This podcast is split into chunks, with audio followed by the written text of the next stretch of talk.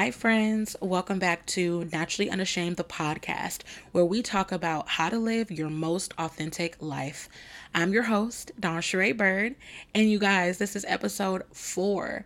Can you believe it? I am just so excited and honestly proud of myself because I've been consistent, honey. Okay? I'm really trying. I really, really am. And some of the things that are helping me is your guys' feedback, um, the love that you're showing on the podcast, all the shares, all of it is just so motivating.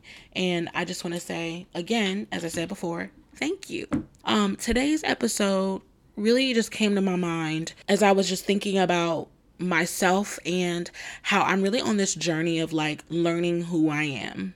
And with that comes a lot of unlearning. And child, adulting is hard. Like, I was not adequately prepared for this adult experience and all that comes with it. When you are actively doing the work, it's a lot you know, there's people, and this is no shade, but there are people who are living their everyday lives and they're comfortable being who they've always been. They're comfortable with their traumas, they're comfortable with their triggers, they're comfortable with carrying resentment from people who have wronged them, and, you know, they're comfortable with carrying bitterness from their parents who were never there or whatever the case may be.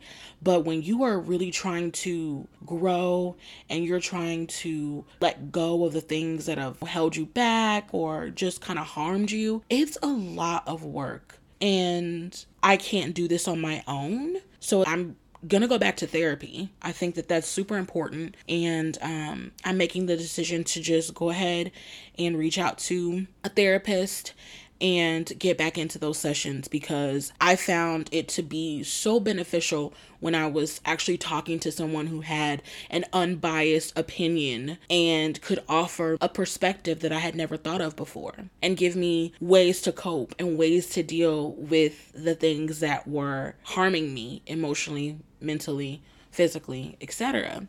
So I'm going back to therapy and it's also a combination of reading self-help books. Self self I'm leaving that in. Self help books get a lot of flack. Is that the word? Is the word flack or slack? Is it flack? I'm gonna say flack. Is it flack? No, flack is a pub a publicity agent. What? That's not right. Okay, is the word slack? Hold on, y'all. Let me get my life together. Hold on, just give me one second. Is it slack? They get a lot of slack. I don't know the word. I know you're probably screaming the word at this point.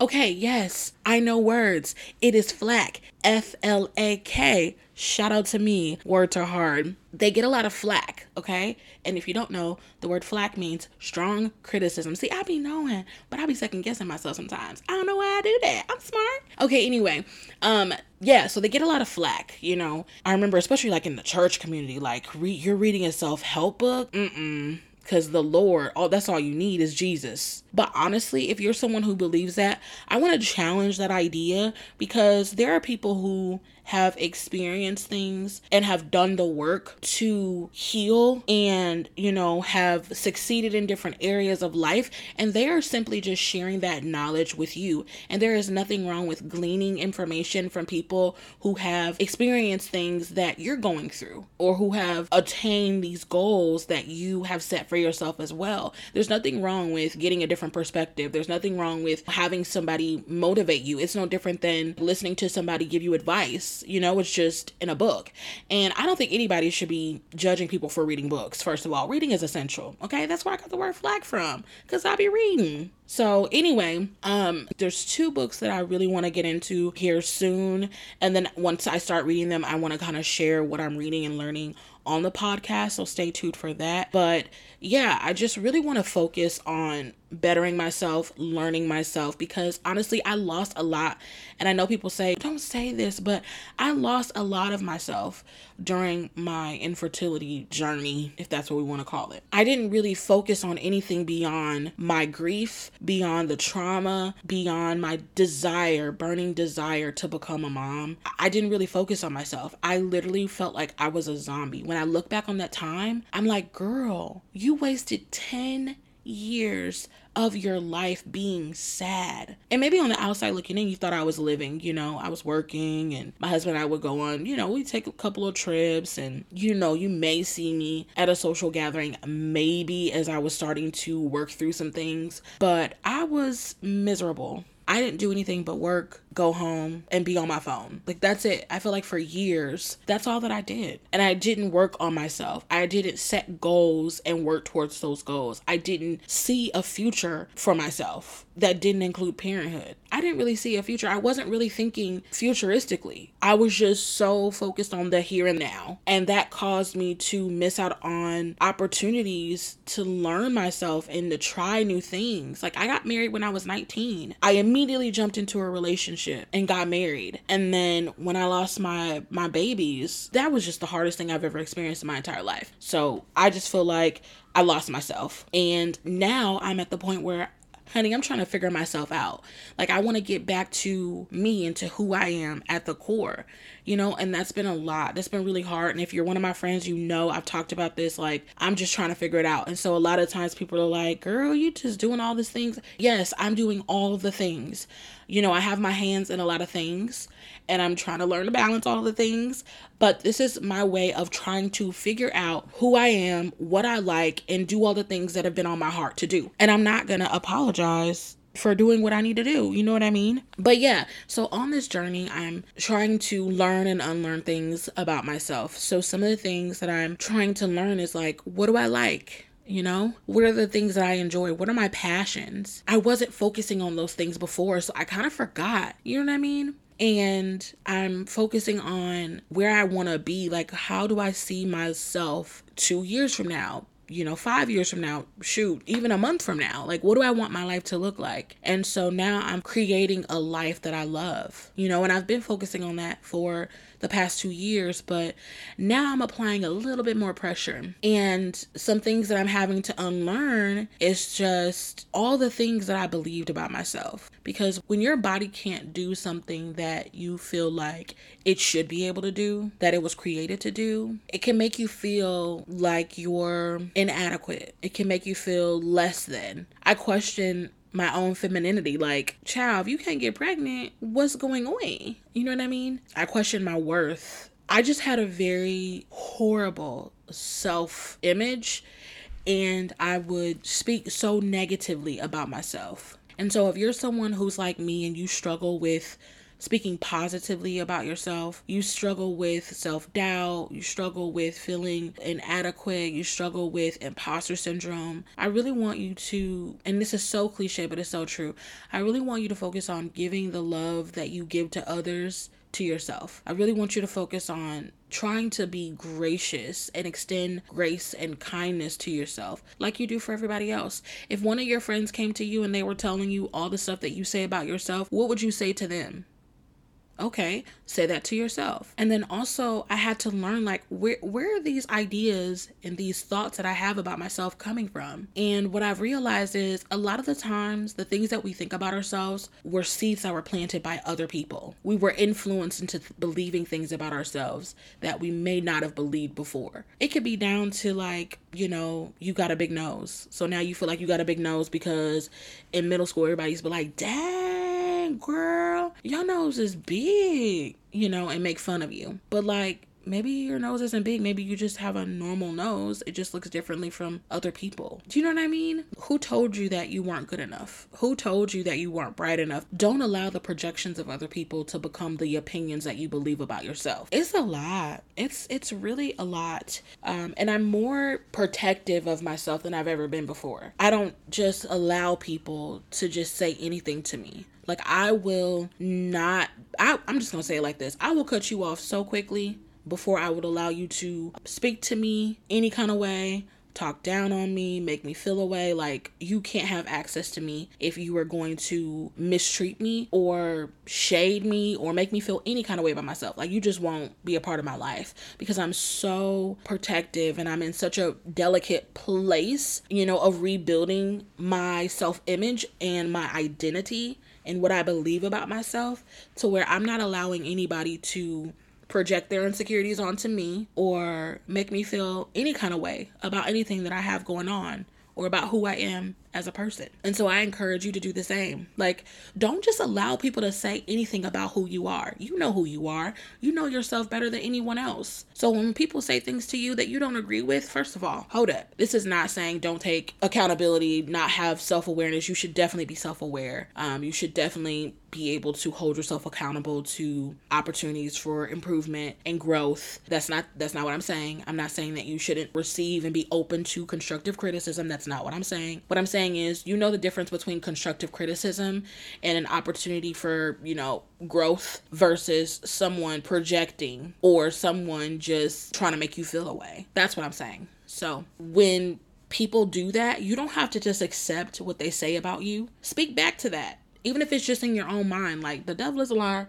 Honey, the devil is a liar means a lot of things. Hey, it means I know you lying. It means you got me messed up. Like, it just means so many, so many different things. It means like I don't receive that. Like, that's not the truth. Like, mm, you off. You missed the mark. Mm-mm, that ain't right. Um, so I love saying the devil is a liar. And if you grew up in church, honey, especially COGIC, the devil is a liar or the devil is a lie. But just speak back to those things, even if it's in your mind. And we have to be more aware. This is something that I have to work on. Like, I'm not, you know, I haven't arrived, but this is something that I have to work on too. It's like when you're thinking these thoughts, when these thoughts enter into your head, you have to literally be aware, like cognizant of the thoughts that you think. I'm to a point where I be like, mm where the heck did this thought come from? Like, I was just eating snacks and watching a show. Like, cause sidebar, I barely watch TV. So, like, I'll watch, like, I'll binge maybe like the first five episodes of a show, maybe five, at most five, and then I will never watch the show the show again. Like that's my toxic trait. my toxic trait is getting people to watch shows, telling them how good it is, and then I don't finish the show, so they can't ever talk to me about it because I didn't finish watching it. I gotta do better. I gotta do better. But anywho, yeah, I was just watching uh, a show and eating my snacks, and then this random thought came into my head, like, "Girl, you know you ugly," and I was like, "Well, wait a minute, like, why I gotta be all that, and where?" you know what I mean, like like where did this idea and this thought come from? So then it's like you gotta trace your thoughts back to where they came from. You know it's just a lot man. It's a lot but you have to do that. Otherwise your thoughts will run your life and they'll become what you believe and then they'll become your actions you know so I just really encourage you to try to f- identify where your thoughts are coming from and speak back to those thoughts and be like, I am not ugly, okay? or I am not incapable because I can do X, Y, Z. You know what I mean? Like for me, I may not be able to, you know, have a baby, but I can be kind to people, people like me, you know, I can encourage people. There's just, I try to replace those things that I can't do with things that I can do. And that was really helpful for my therapist. Like, she literally told me, like, I have limiting beliefs. And I was like, I do. I do, huh? I do. She's, you know, she's like, stop thinking you can't do stuff. Stop focusing on what you can't do and focus on what you can do. Because I would be like, mm, I can't do that. And she's like, Why? And then she said, Tell me the steps that it takes to do this. And I said, Well, I'd have to do this. So, like, I'll use, for instance, like school, right? So I was just like, at one point, I wanted to go back to school. I was like, I can't go back to school. She was like, Well, why not? I was just like, I don't know. I just can't. I'm too old, you know? She's like, Tell me the steps that it would take for you to go back to school. What would you have to do right now? So I said, well, I'd have to figure out what school I want to go to. I'd have to probably call um, and speak to an advisor. And then I just started laying out all of the steps. And she was just like, see, all of those things are things that you can do. And then once I laid down the steps, I was just like, oh yeah, I can do that. But for years, I had told myself it was too difficult and I couldn't do it. So I didn't do it because those thoughts that I was thinking became my beliefs. And those beliefs became my habits and my actions. Child, once she said that, do you know I went back to school? Now don't get excited because your girl ain't in school no more. Because once I got in there, I was like, uh uh-uh, uh, this taking up too much of my time. I ain't got time for all this. I don't want to do this.